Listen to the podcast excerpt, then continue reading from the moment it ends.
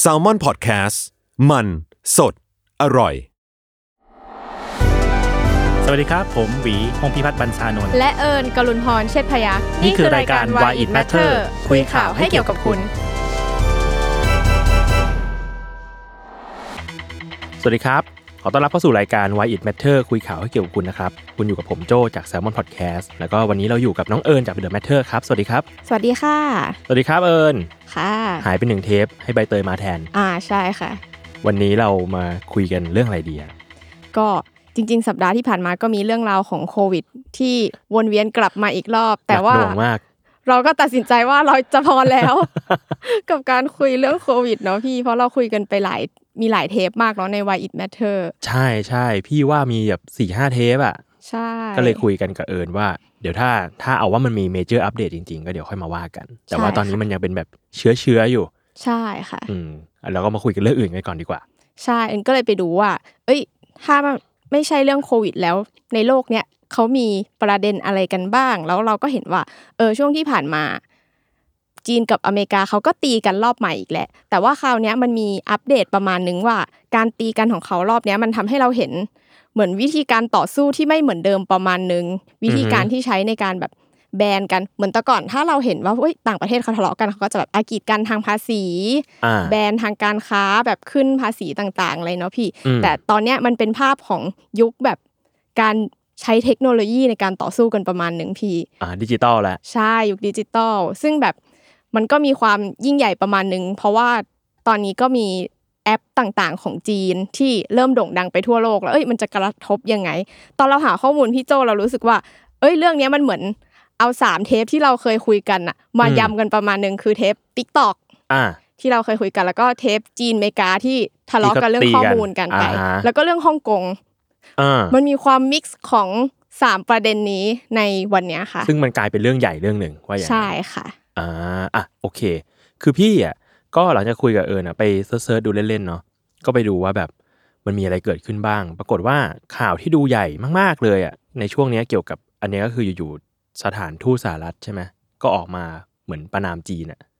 ในเรื่องทะเลจีนใต้ อ่าใช่ค่ะ ใช่ไหมใช่ไหม ใช่ค่ะ อันนี้ดูดูเป็นอันใหญ่สุดในช่วงช่วงล่าล่าๆมานี้ ใช่ค่ะ อันนี้จริง ๆ มันก็เป็นวิธีการแบบวิธีการทางการทูตอันหนึงที่เขาแบบเวลาตีกันเขาก็จะยกประเด็นใหญ่ ๆ อย่างเงี้ยมาทะเลาะกันอยู่แล้ว แล้วก็ประเด็นเนี้ยมันเป็นประเด็นพิพาทที่จีนมันมีคู่อริเยอะอะพี่ มันไม่ใช่แค่จีนกับอเมริกา อือฮึ มันเป็นจีนกับมีทั้งบรูไนไต้หวัน อืม มาเลซึ่งฟิลิปปินส์ด้วยที่เขามีข้อพิพาททะเลจีนใต้ตรงนั้นอยู่ อธิบายเพิ่มได้ไหม อันนี้มันคือมันเกิดอะไรขึ้นกับข้อพิพาททะเลจีนใต้ตรงเนี้ย มันคือเรื่องการแบ่งดินแดนอ่ะพี่ว่าเฮ้ยเส้นแบ่งเขตทะเลของใครอยู่ตรงไหนแล้ว ข้อพิพาทตรงเนี้ยมันทับซ้อนหลายประเทศมาก แต่จีนอ่ะพี่มันมีความแบบเฮ้ยก็ของกูอ่ะก็ไปสร้างฐานทัพไปเลย อ่า ซึ่ง เอาน้ำลายป้ายไว้ ใช่ซึ่งแบบ เอาเอาเหรียญบาทจองไว้ ประเทศต่างๆ มันก็ไม่ยอมอ่ะมันก็รู้สึกว่าเฮ้ยคุณมาสร้างได้ยังไง แต่จีนก็แบบเอ้าก็กูจะสร้างอ่ะ อ่ามั มันก็เลยเป็นความอีหลักอีเหลือว่า มันถูกกฎหมายหรือผิดกฎหมายหรือยังไงนะ อ๋อ อืม อ ซึ่งเนี่ยแหละก็คิดว่าเอิญก็มองว่าอันเนี้ยมันเป็นอันหนึ่งเหมือนกันที่อเมริกาก็ต้องการเรียกพวกประมาณหนึ่งเนาะพี่ ครับ เพราะว่าเดี๋ยวเราคุยกันว่าเฮ้ยอันเนี้ยมันไม่ใช่แค่จีนกับอเมริกาแหละเดี๋ยวมันจะมีพักพวกพันธมิตรของอเมริกาประมาณหนึ่งที่อเมริกามันพยายามแบบรวมพลให้มาแบบร่วมกันแบนจีนประมาณหนึ่งจริง ๆ ทะเลจีนใต้เขาก็แบบตีกันมาแต่ไหนแต่ไรแหละแต่อยู่ดีๆมาพูดตอนเนี้ยเอิญก็มองว่ามันเป็นแบบ อ่า ช่วงหนึ่ง อ่ ที่เขา ใจ อยากเรียกพวกประมาณหนึ่งมาร่วมกันลุมจีนนะ เหมือนอยู่ๆช่วงนี้ก็อเมริกาก็พูดเรื่องนี้ขึ้นมาซะอย่างนั้นว่าอย่าง ใช่ นั้น ใช่ซึ่งแบบว่าเราก็แบบเอ๊ะ เออ เรามองว่าเขาอยากได้เพื่อนประมาณหนึ่งเพราะช่วงเนี้ยเขาก็ได้เพื่อนประมาณหนึ่งเหมือนกันในการร่วมแบนจีนจากประเด็นเรื่องฮ่องกง อืม ซึ่งแบบพอฮ่องเขาออกกฎหมายความมั่นคงฮ่องกงใช่ไหมคะฮ่องกงก็ ประเทศที่เป็นประชาธิปไตยก็ให้ความช่วยเหลือฮ่องกงประมาณหนึ่งพวกอังกฤษ พวกแคนาดา พวกออสเตรเลียอะไรเงี้ยเขาก็มีพยายามแบบเอ้ย มาร่วมกันมา อืมอืมอืมอื มาร่วมกันแบนเลยละกันอะไรอย่างงี้ประมาณหนึ่ง อืม ซึ่งการแบนเนี้ยเขาก็ไม่ได้ใช้แบบวิธีการแบบเฮ้ยมาขึ้นภาษีจีน มานู่นนี่และ มันมีการแบบแบนแอป แบนเทคโนโลยีต่างๆของจีน อือหือ อืม อะไร ซึ่ง บ้าง ล่าสุดเลยพี่ที่แบบดูใหญ่โตก็คือ t ิ k t o k อ่าฮะ เหมือนเราเพิ่งคุยกันไปเนาะพี่ว่าโอ้ยทิกตอกมันโตมาก ใช่แล้วโอ้ยเป็นแอปจีนด้วยอะไรก็ว่าไป ใช่แบบโอ้ยคนดาวน์โหลดเยอะมากในช่วงปีที่ผ่านมาทุกคน work from home ต้องเล่น แต่กลายเป็นว่าย้อนความไปนิดนึงว่าก่อนหน้าเนี้ยมันมีประเทศหนึ่งที่แบนทิกตอกก่อนอเมริกาอีกก็คืออินเดีย อืม ในช่วงที่เขาตีกันเรื่องข้อ ชายแด พิ น พาท ครับ พื้นที่ใช่ แล้วพอเขาตีกันไปคราวนั้นอะรัฐบาลอินเดียก็มาเลยแบบ เราจะแบนทิกตอกแล้ว อื เราจะไม่ให้ใช้ ซึ่งเขาก็แบนแล้วจริง ๆ ที่ แล้วก็ไม่ได้แบนแค่ TikTok คือแบนแบบไปแบบ 50 กว่าแอปที่เป็นแอปของจีน ซึ่ง TikTok ก็เป็นหนึ่งในนั้น แล้วก็ที่เราคุยกันอะครั้งที่แล้วคือ อินเดียเนี่ยดาวน์โหลด TikTok เป็นอันดับหนึ่ง อืม มีผู้เล่นเป็นแบบ 200 ล้านอะพี่ แต่กลายเป็นว่าตลาดนั้นมันหายไปแล้ว อืม เพราะว่ารัฐบาลอินเดียแบน ซึ่งแบบเราก็เห็นภาพประมาณนึงว่า เอ้ยอินฟลูเอนเซอร์เขาก็รีบแบบย้ายฐานทัพกันทันทีเลยพี่แบบ เฮ้ย ไปเล่น Facebook แปะลิงก์ไอจีเราหนีไปแบบช่องทางอื่นกัน ซึ่งแบบคนอินเดียบางคนเขาก็ยอมนะพี่เขาใช้คำว่าแบบเออแบบครันชี่คำเฟิร์สเราแบบยอม อืมอืมอืม ให้รัฐบาลแบน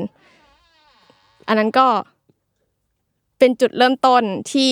TikTok โดนแบนไป อ่าฮะอ่าฮะ ก็ตลาดก็หายไปประมาณนึงแหละ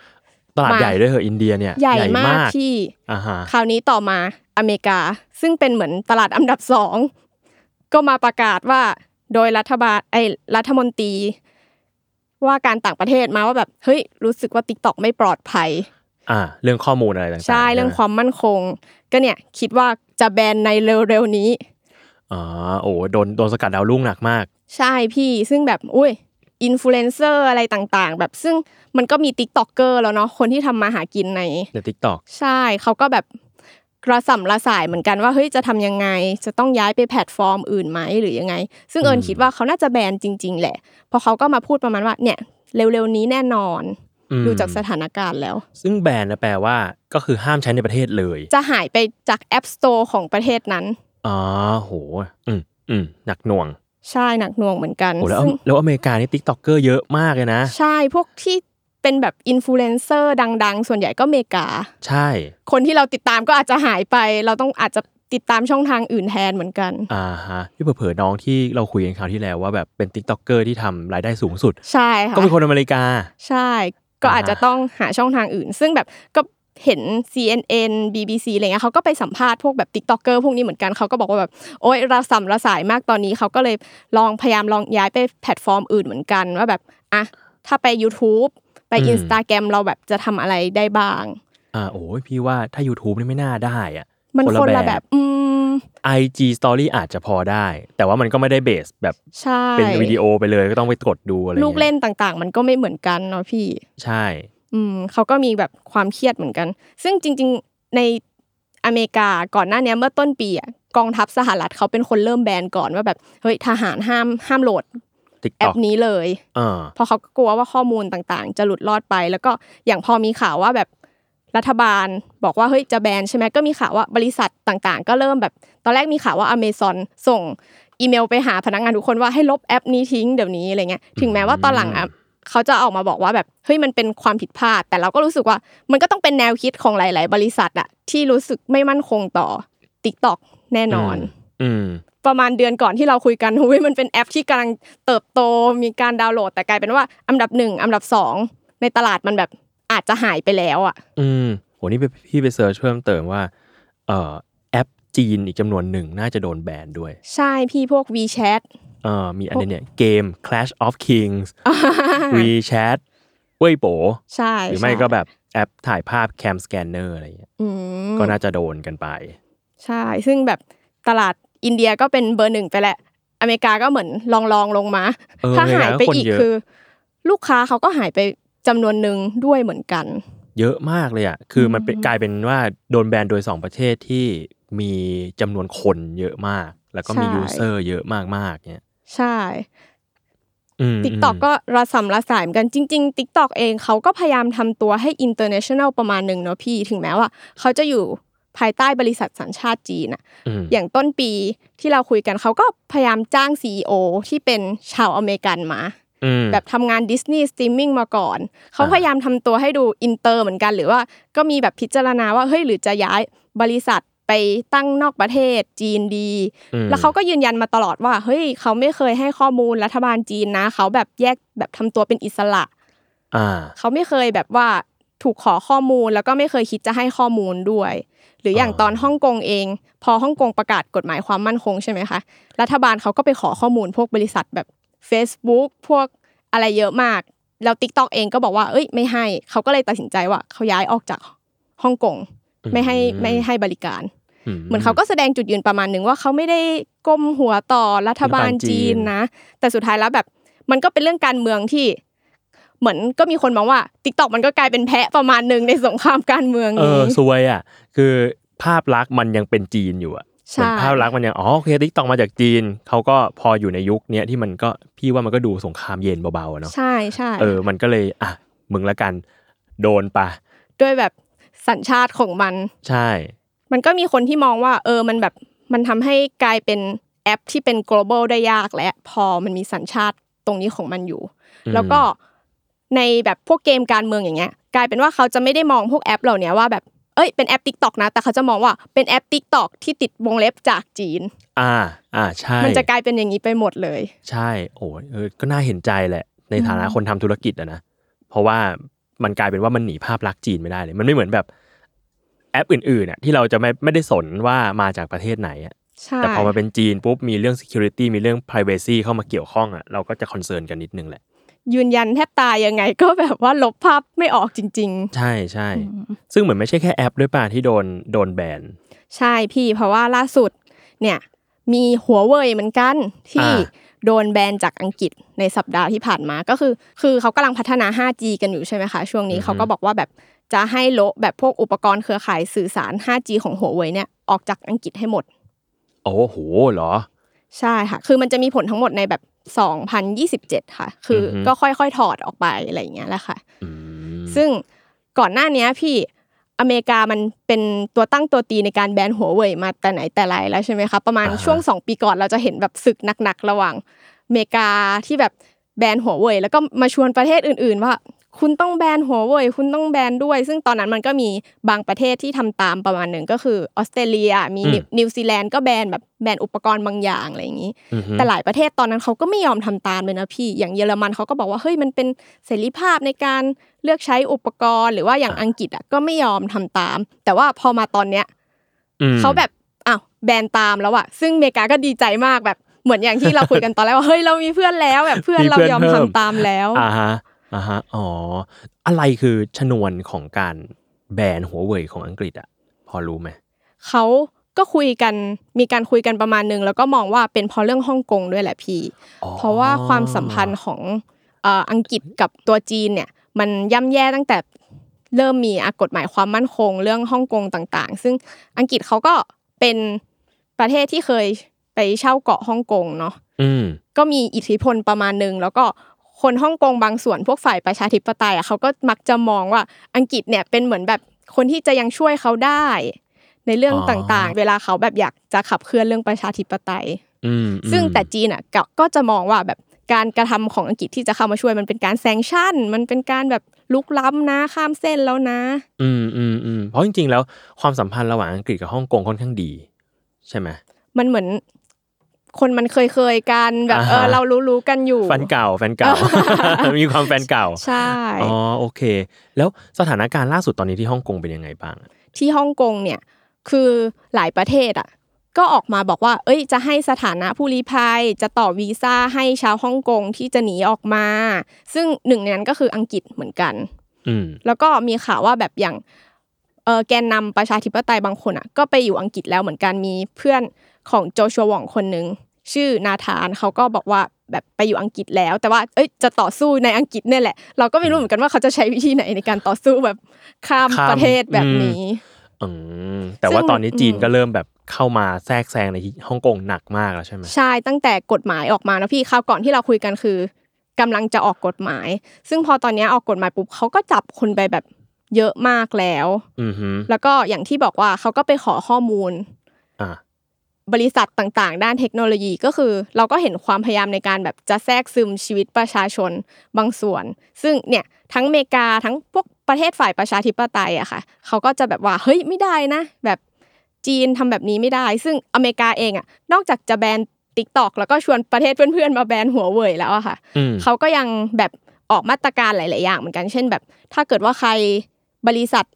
ทางการเงินที่ไปทำธุรกิจกับพวกรัฐบาลจีนอะเขาจะลงโทษ อ่าโหเหรอ ใช่ อื ค่ะ ม ซึ่งเขาก็แบบใช้คำประมาณแบบ เนี่ย คุณรู้ไหมว่าถ้าคุณทำธุรกิจกับหัวเว่ยหรือทำธุรกิจกับจีนอะคุณแบบทำธุรกิจกับผู้ละเมิดสิทธิมนุษยชนเลยนะ อ่าฮะอ่าฮะ ก็จะมีการแปะป้าย อืม แบบนั้นไป อืมอืมอืมโห ก็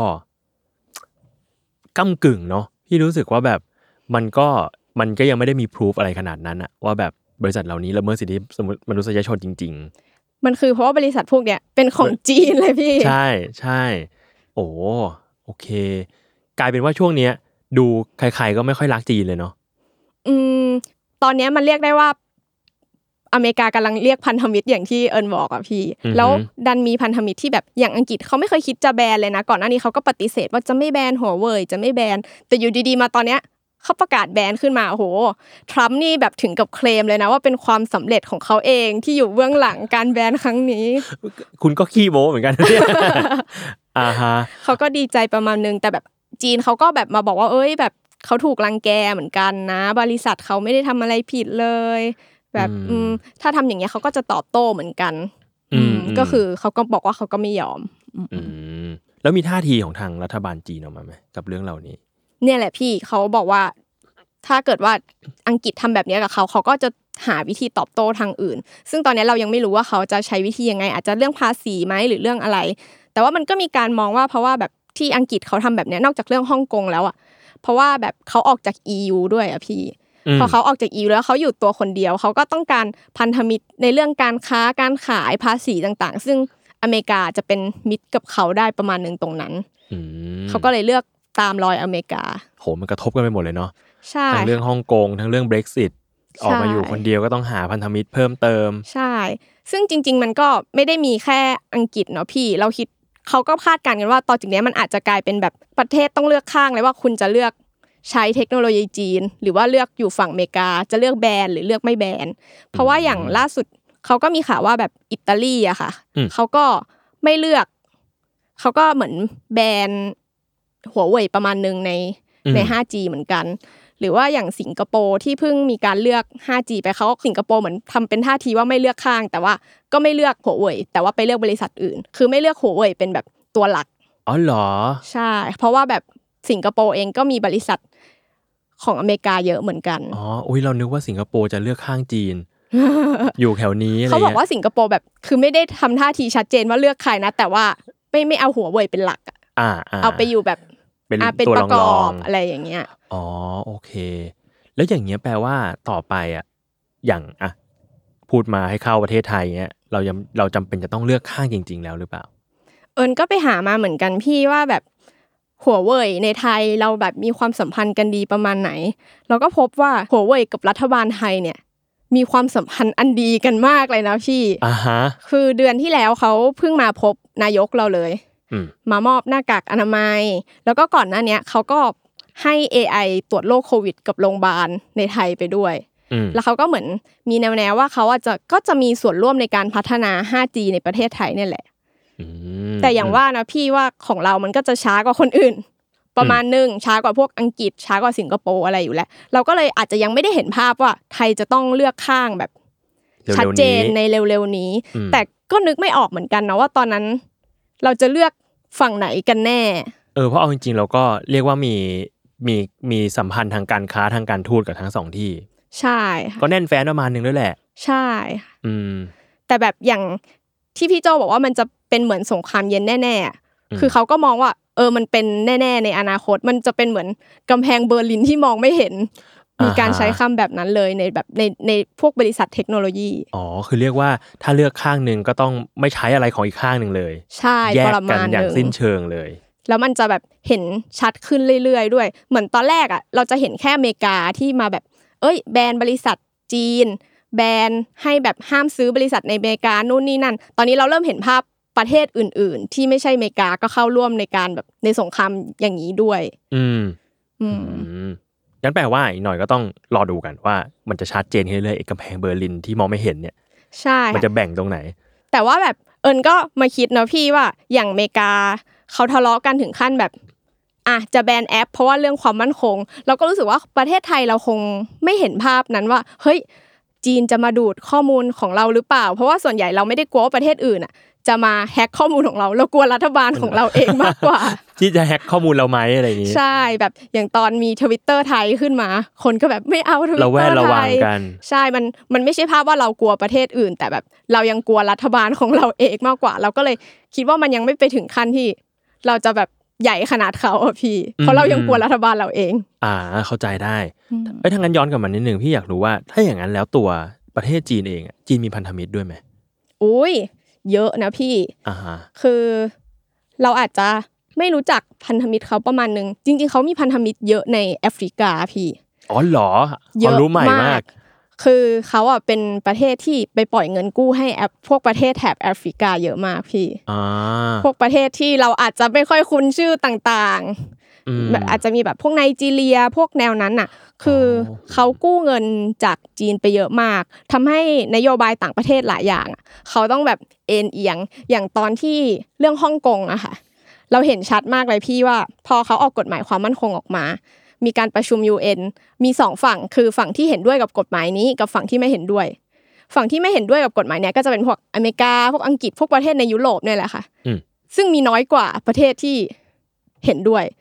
ประเทศที่เห็นด้วยเนี่ยเป็นประเทศเล็ก ๆ ใน ใน แอ แอ ฟ ฟริ ริ กา กาทั้งหลาย แล้วก็เป็นชื่อประเทศแบบที่เราไม่คุ้นชิน มีเกาหลีเหนือมีพวกประเทศแบบเผด็จการประมาณหนึ่ง อ๋อโหโอ้ยมันนึกไม่ถึงเลยอะว่าแบบจีนไปหาพันธมิตรที่แอฟริกา ใช่พี่มันเป็นขุมพลังเสียงหนึ่งของเขาอยู่เวลาแบบสมมติอยู่ใน UN แล้วเขาต้องโหวตนู่นโหวตนี่อ่ะจีนจะมีแบบกลุ่มประเทศเหล่าเนี้ยที่เป็นแบ็คเสมอ อืม ซึ่งเผลอๆเยอะกว่าประเทศในยุโรปด้วย ใช่ เพราะว่ายุโรปก็ยุโรปไม่ใช่ทวีปใหญ่ แต่ว่าแอฟริกาก็จะเห็นว่าโอ้โหทวีปใหญ่มาก ประเทศเล็ก แล้วก็ประเทศ ป ก็ ระเท ยิ ศ บ น้อย ย่อยยิบย่อยยิบย่อย ประเทศที่เราไม่เคยได้ยินชื่อมาก่อนอะไรอย่างเงี้ย เออเออ อืม อืมโอเค เอองั้นกลายเป็นว่าจริงๆแล้วจีนไม่ได้โดดเดี่ยวขนาดนั้น ใช่แต่ว่าในเรื่องสงครามเทคโนโลยีอ่ะมันก็เห็นภาพยากเหมือนกันเนาะเพราะประเทศพวกนั้นก็เป็นประเทศที่แบบยังไม่ได้เข้าถึง 5G ไม่ได้มาส อ่า แตนฟอร์แบบหัวเว่ยได้ขนาดนั้น เพราะว่ามันก็มีความแบบเป็นประเทศกำลังพัฒนา อ่าเขาก็ไม่ได้แบบติ๊กตอกกันหนักหน่วงอะไรขนาดนั้น ใช่ใช่ค่ะ อืมอืมเพราะงั้นจริงๆแล้วมันก็กระทบแหละกับการที่ยูเซอร์หายไปจำนวนมากเลยอะถ้าโดน ใช่ แบนขนาดนั้นจริง ก็อยากรู้เหมือนกันว่า TikTok จะแบบทำยังไง ๆ อืมอืม คิดว่าตอนนี้ยังไม่แบนแต่เอินว่าทีท่าเขาน่าจะแบนแน่ๆแหละในเร็วๆนี้ อืมอืม ในอเมริกา โห คุยกับเอิญมาเนี่ยพี่ว่ามันฟังดูเป็นแบบเป็นผลกระทบลูกโซ่มากเลยนะ ทุกอย่างเลยอะตั้งแต่แบบ